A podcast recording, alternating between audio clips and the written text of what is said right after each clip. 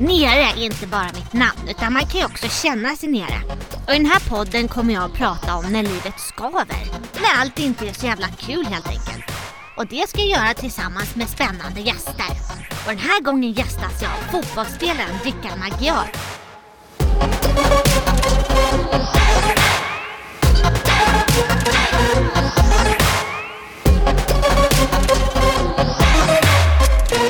Hej Rickard, kul att ha dig här.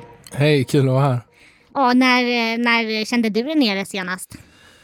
Eh, I förrgår eh, kände jag mig lite nära faktiskt. På dagen. Jag tänkte på eh, min familj och mina vänner så jag kände mig lite ensam. Eh, och min stora syster har två barn som facetimade mig och jag saknade dem lite. Då kände jag mig lite nere så här, lite ensam. Vad gjorde du då? då? Jag ringde min pappa och eh, sen satt jag och lyssnade på lite musik. Det regnade väldigt mycket. Ja, det gjorde jättemycket. Ja, men jag satt och kollade på regnet bara och lyssnade på musik. Bara var lite nere, det behöver man ibland. Ja, låter som att du var kvar i känslan då ganska rejält. Ja, Satt och kollade på regnet. ja men jag, jag behöver det. Jag kan inte riktigt så eh, distrahera mig som vissa gör. Att de liksom försöker tvinga fram eh, massa glädje och skratt och så. Utan jag vill gärna sitta i det lite och bara ta det lugnt och sen så går det över. Ja, om du var ett väder, vilket väder hade du varit idag då? Just nu? Just nu så skulle jag vara så här.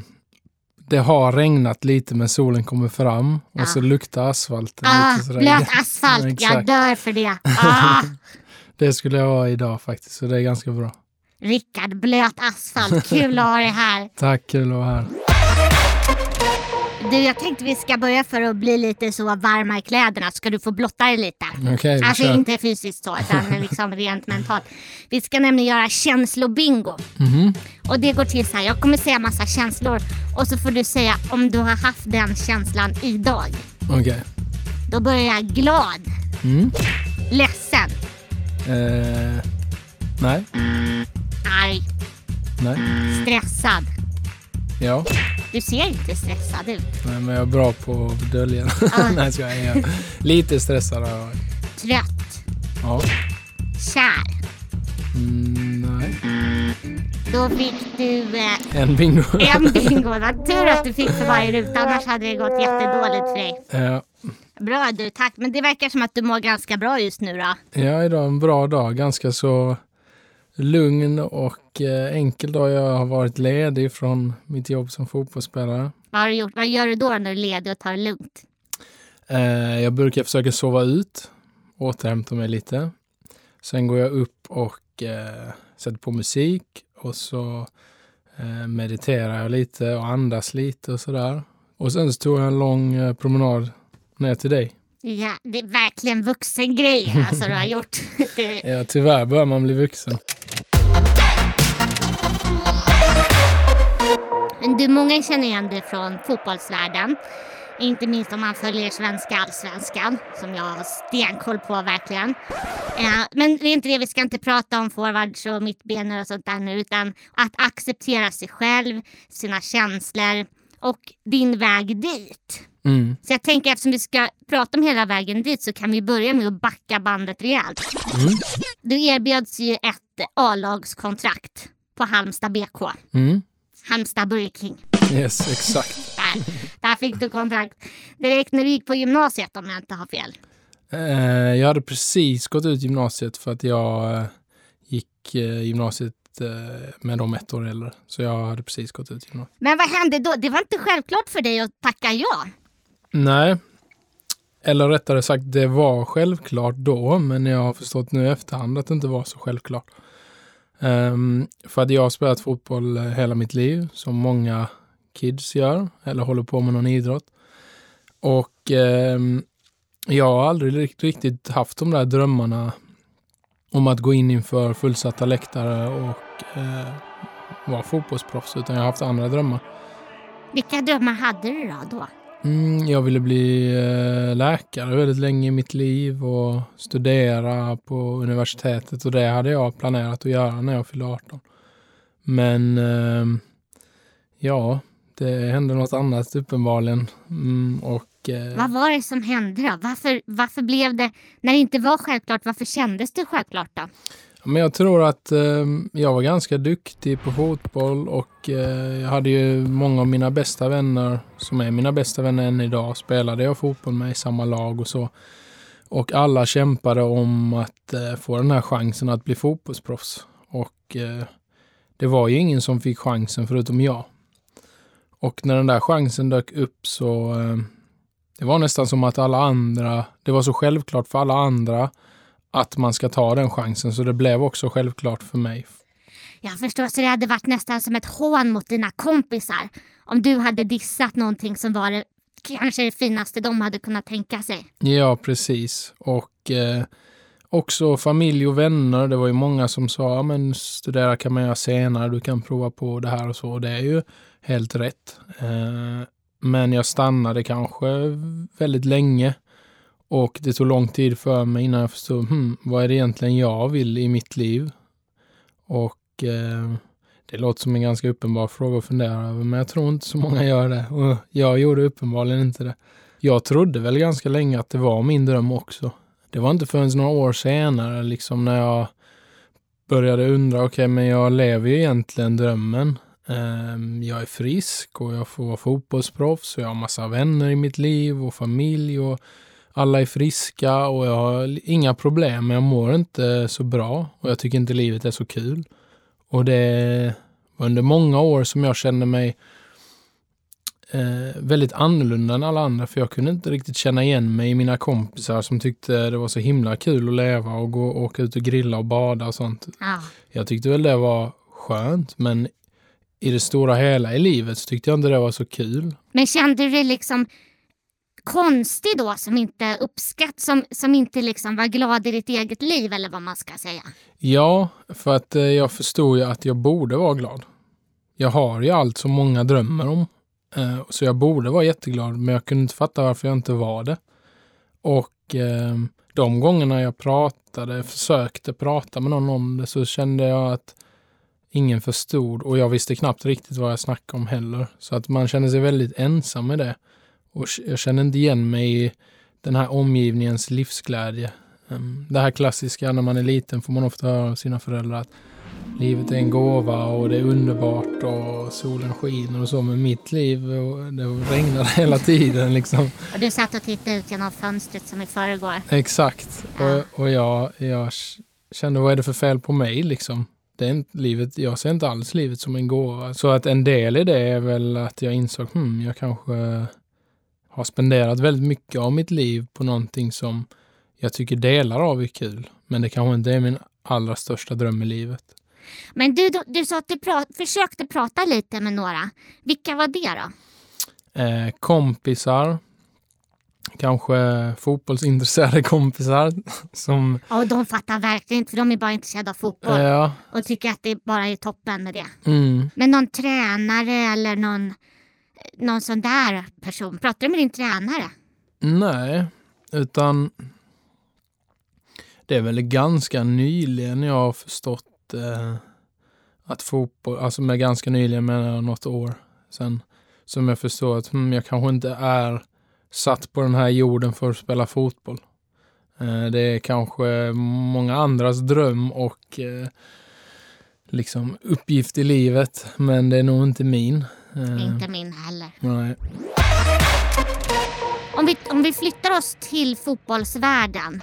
Vilka känslor är okej att känna i ett omklädningsrum eller när man sitter med sitt lag och så? Vad är accepterat?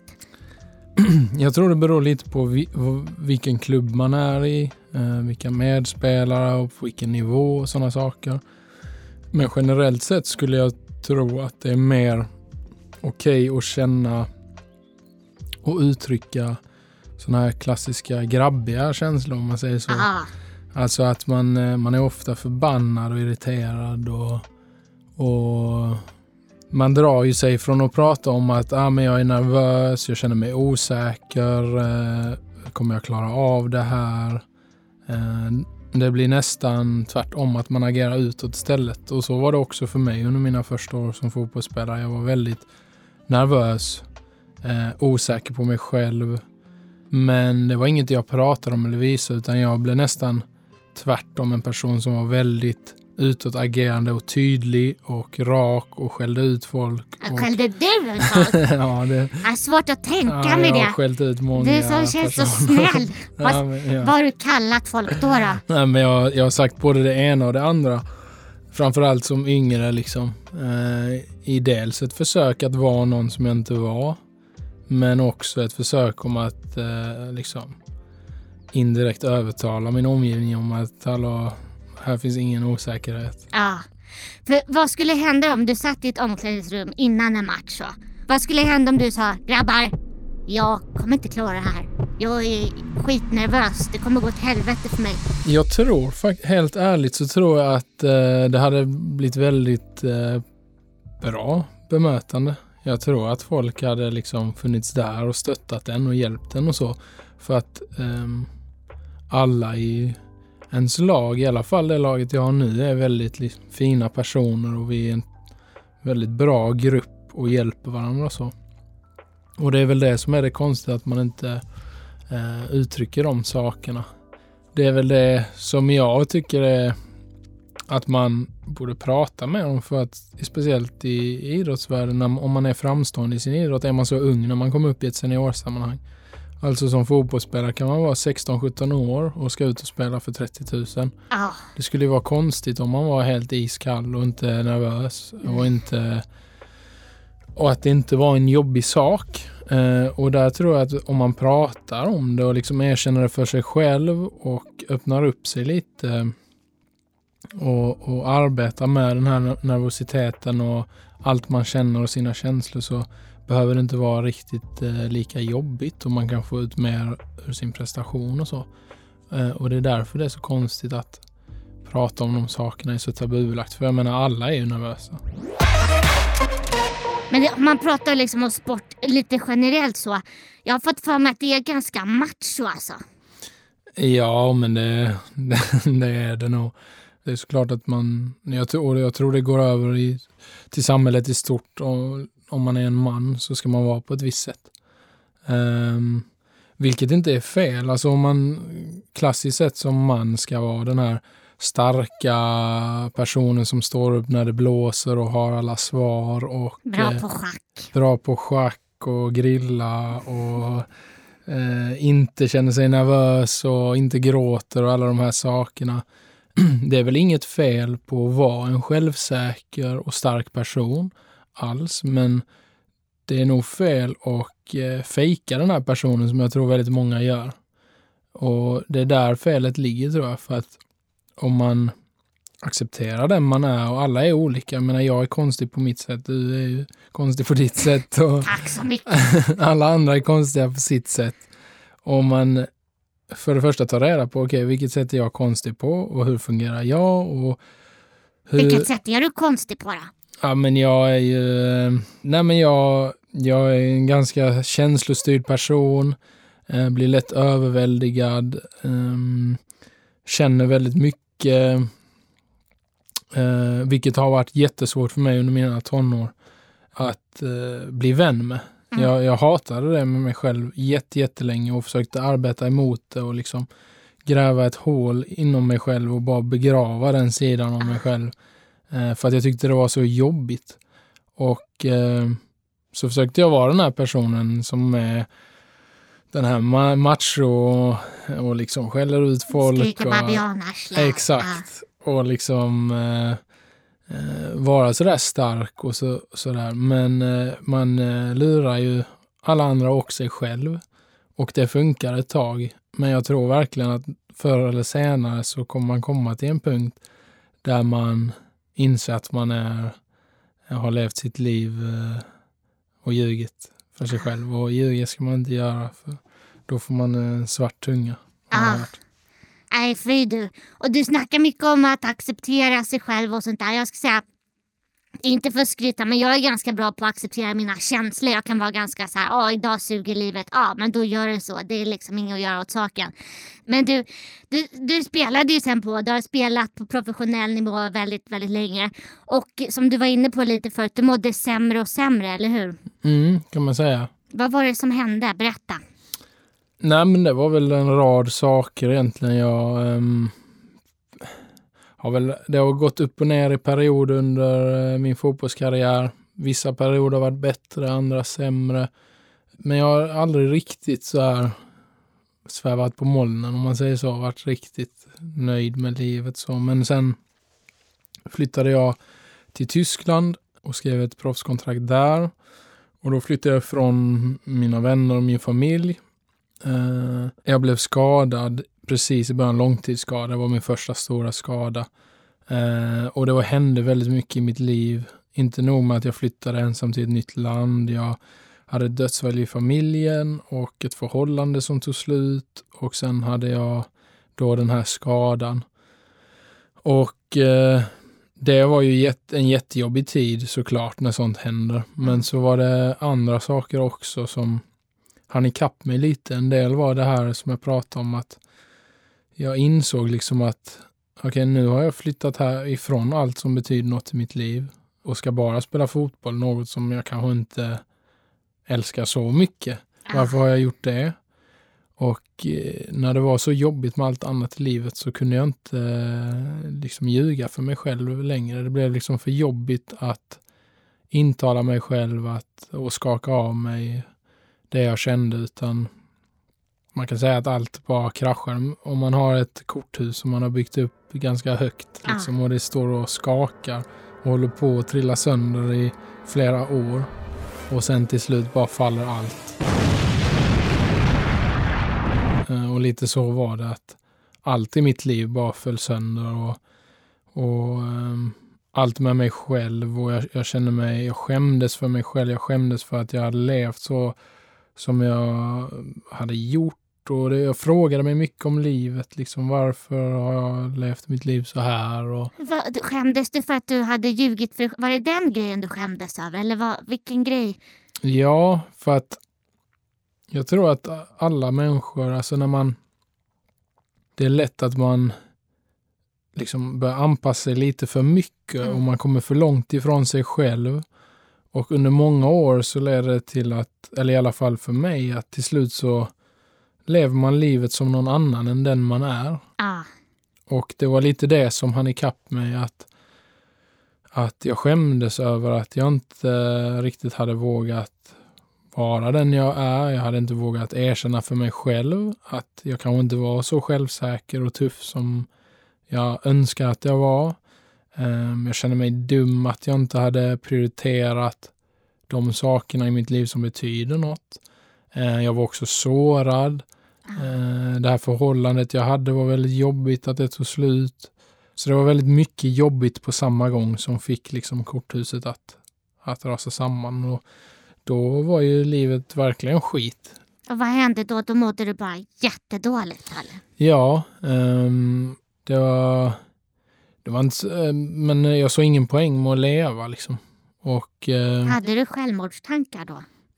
Nej, jag hade inga aktiva planer eller självmordstankar, men jag hade ju definitivt att eh, om, om någon hade gjort det åt mig så är jag inte säker på att jag hade tackat nej. Åh, fy vad mörkt. Mm. Ja, det är hemskt. Men eh, samtidigt något som är mer vanligt än man tror. Och eh, även om man inte har den situationen som jag hade kan ju väldigt jobbiga saker hända i livet. Och om man då inte har en så bra relation med sig själv och inte förstår sig själv och kanske inte har bra verktyg för att hantera sig själv och håller det inom sig så tror jag att det i längden kan bara, bli bara jobbigare och jobbigare. Vad gjorde du? För du tog dig upp därifrån. Hur gick det till? Eh, det var en lång resa som eh, jag vet inte ens om den är klar än riktigt men eh, just då så förstod jag inte riktigt vad som hände. Allt var så konstigt för mig. Jag visste bara att jag mådde skit liksom. Och eh, jag gick och pratade med en psykolog där i Tyskland men det var väldigt svårt. Um, dels för att eh, tyskar inte pratar, generellt sett inte pratar så bra engelska. Ja. Var det den enda personen du pratade med eller hade du någon annan i din närhet då? Som... jag pratar mycket med min bästa vän. Men just då så blev väldigt mycket kopplat till eh, det här förhållandet som hade tagit slut. För att jag tänkt, försökte ju tänka logiskt kring det hela. Bara, okay, nu mår jag skitdåligt och det enda som skiljer i mitt liv är egentligen den här personen som jag var tillsammans med innan. Så jag tänkte att allt dåligt som jag kände är, beror ju på att den här personen inte finns i mitt liv. Ah, så man det, försöker hitta en konkret lösning. Ja, så. precis. Så uh, mycket fokus var verkligen på att komma över det här uh, förhållandet och uh, liksom ett brustet hjärta ungefär och när man tänker på det så hör det ju till livet och man liksom, jag försökte väl bara ta dag för dag och hoppas att jag skulle vakna upp och det skulle bli bättre. Vad tror du att du hade behövt egentligen då under den här allra tuffaste tiden? Ska jag vara helt ärlig så kanske jag flyttar hem igen. Ja. Um, och kanske, jag vet inte, ta en tid bort från fotbollen kanske. Eh, gå till psykolog. Ja, alltså en massa grejer säkert. Samtidigt som jag ändå på något sätt är tacksam för det för att hade inte det hänt då så hade det garanterat hänt senare i livet. Och eh, jag tror det var väldigt mycket jag lärde mig där och som jag bestämde mig för där och då som är direkt eh, avgörande för att jag idag liksom, jag mår jättebra och eh, Vad var det för grejer då? Det absolut viktigaste var att så jag hade egentligen två anledningar till att mitt liv, att jag mådde så dåligt som jag kunde förstå. Det ena var de här sakerna som hände vid sidan av, alltså förhållandet tog slut, jag blev skadad, eh, jag hade ett dödsfall i familjen. De här sakerna är ju jobbiga oavsett hur bra man mår i livet. Mm. När det händer så är det jobbigt. Men så hade jag den här andra sidan som var så här, ja, men um, jag, jag ljuger för mig själv om hur självsäker jag är. Jag försöker ju dölja när jag är ledsen och osäker och istället så blir jag liksom taggarna utåt mot mina vänner och familj. Um, jag försöker ju vara någon som jag inte riktigt är. Och då bestämde jag mig liksom för att okay, om livet nu ska vara skit så ska det inte vara det på grund av mig. Då ska det bara vara när saker och ting händer som är jobbigt, då får det vara jobbigt. Men det ska inte vara jobbigare för att jag försöker vara någon som jag inte är eller att jag håller på och ljuger för mig själv och så. Och det var det absolut viktigaste. Att bara bestämma så här, okej. Okay, om livet suger så ska jag ha gjort mitt för att det ska suga så lite som möjligt. Well said. Och jag tror tyvärr att om man inte har upplevt eh, att må riktigt dåligt så är det svårt att ta till sig det. För att när man är där så skulle man göra vad som helst för att bara slippa det. Om man är en sån person då som, som inte har upplevt det där själv och kanske inte helt och hållet förstår exakt hur det är, men man har en sån nära sig, en kompis eller något som är så, mår så jättedåligt hur kan man själv då vara ett stöd till den personen tycker du? Vad, vad, önskar man sig att en sån en kompis ska fråga eller på vilket sätt ska man finnas där? Alltså det viktigaste tror jag är att man för det första visar att man finns där. Kanske mer än vad det verkar som att den personen vill. Eh. Ja, som den säger så här, jag vill vara själv. Mm. Då säger man, när jag kommer hem till dig. Ja, ibland ska man göra det. Ja. Och ibland ska man själv göra planerna med den kompisen. Att på tisdag så tar vi en promenad. Och även om de är lite sega och sånt så kan man åka dit och om de verkligen inte vill promenera så kan man väl sitta i soffan en dag. Men sen också att man visar att, eh, att man ställer öppna frågor. Att man inte är så här, okej okay, nu ska vi prata om hur du mår, hur mår du? Berätta hur du mår.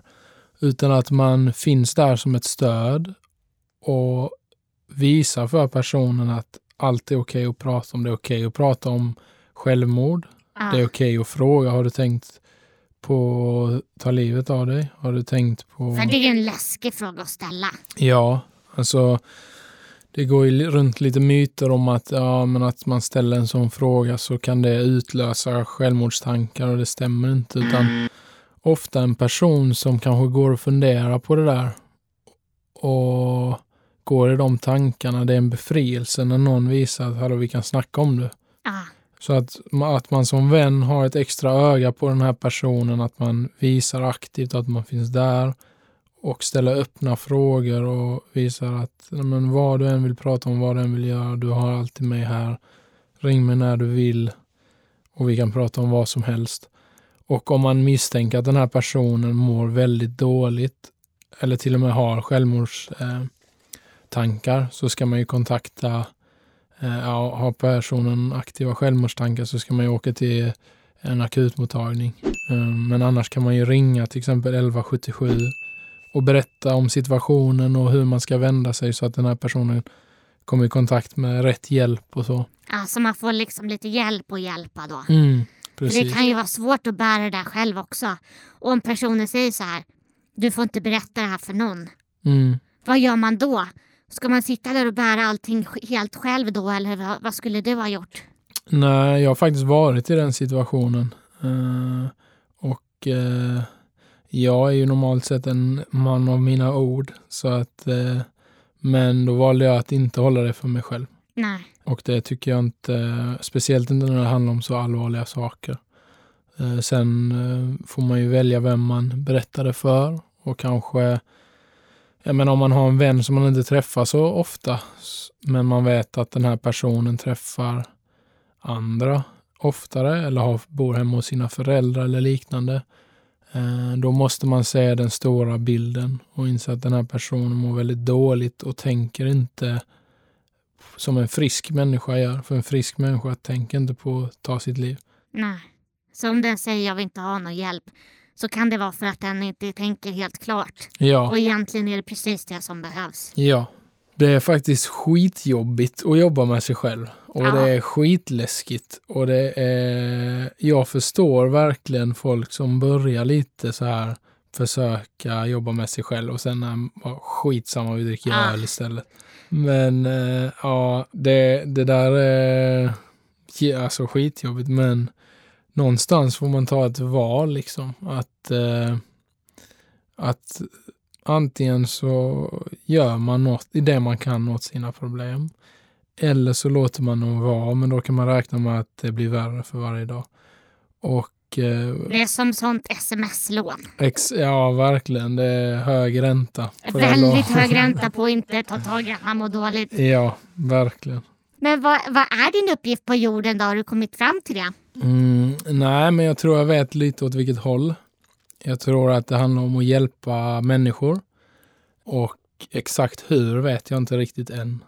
Men det är det som känns viktigt och något som känns mer äkta än eh, allt det här som livet ofta är för många. Det här ytliga och att allt är bra och eh, fint och eh, härligt. Och det är det, livet är ju så ibland, men det går inte att komma ifrån att det ibland också är helt tvärtom. Ja. Men du, sen, sen har du också släppt en bok. Mm. Allt ingen sa. Mm. Vad, vad är det du önskar att folk hade sagt? Oj, det är så himla mycket. Eh, Men en sak handlar om lite det vi har pratat om, att livet suger ibland. För att det var ingen som sa det till mig. Liksom. Jag Det var inte de som på BB. Välkommen till världen. Livet suger. Lycka till. Nej, det var tvärtom. Liksom. Så, Ja, de lovar en mycket när man är liten. Ja, att livet är det här fantastiska Ja. gåvan och det är det ju ibland såklart. Men man pratar ju aldrig om att, ja just det, du kommer också inte vilja leva ibland. Och Ja. eh, det önskar jag att någon hade sagt till mig. Och sen så önskar jag så mycket saker. Boken handlar ju om allt från hur man pre- eh, hanterar prestationsångest till att hitta sin eh, passion i livet, till att lära känna sig själv och sina känslor och hur man fungerar. Och, eh, boken innehåller allt det som har hjälpt mig att verkligen eh, navigera mig själv genom livet och mig själv och hitta den vägen som jag trivs på och där jag faktiskt ser mer av det här att livet är underbart och en gåva. Och det är väldigt mycket saker som jag, när jag liksom samlat på mig det här under åren så tänkte jag så varför finns det ingen bok om detta? För det fanns ingen bok om det. Det fanns ingen bok som eh, tog upp de eh, frågorna kring livet som jag och många andra har och hur man eh, hantera sig själv i den världen man är i. Hur lär man känna sig själv? Hur får man bättre självförtroende? Hur tycker jag om mig själv mer? Så boken är en samling av alla de saker som hade gjort mitt liv. Istället för att det hade tagit tio år för mig så hade det kanske tagit ett.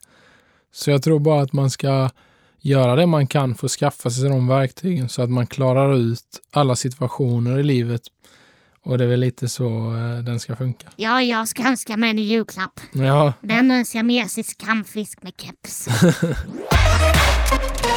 Men du, innan jag lämnar dig så vill jag bara, det finns säkert många 17-åringar som går runt och tänker så här, vad är det för fel på mig? Alla andra verkar så himla bra och så här. Vad är dina tre bästa tips till dem?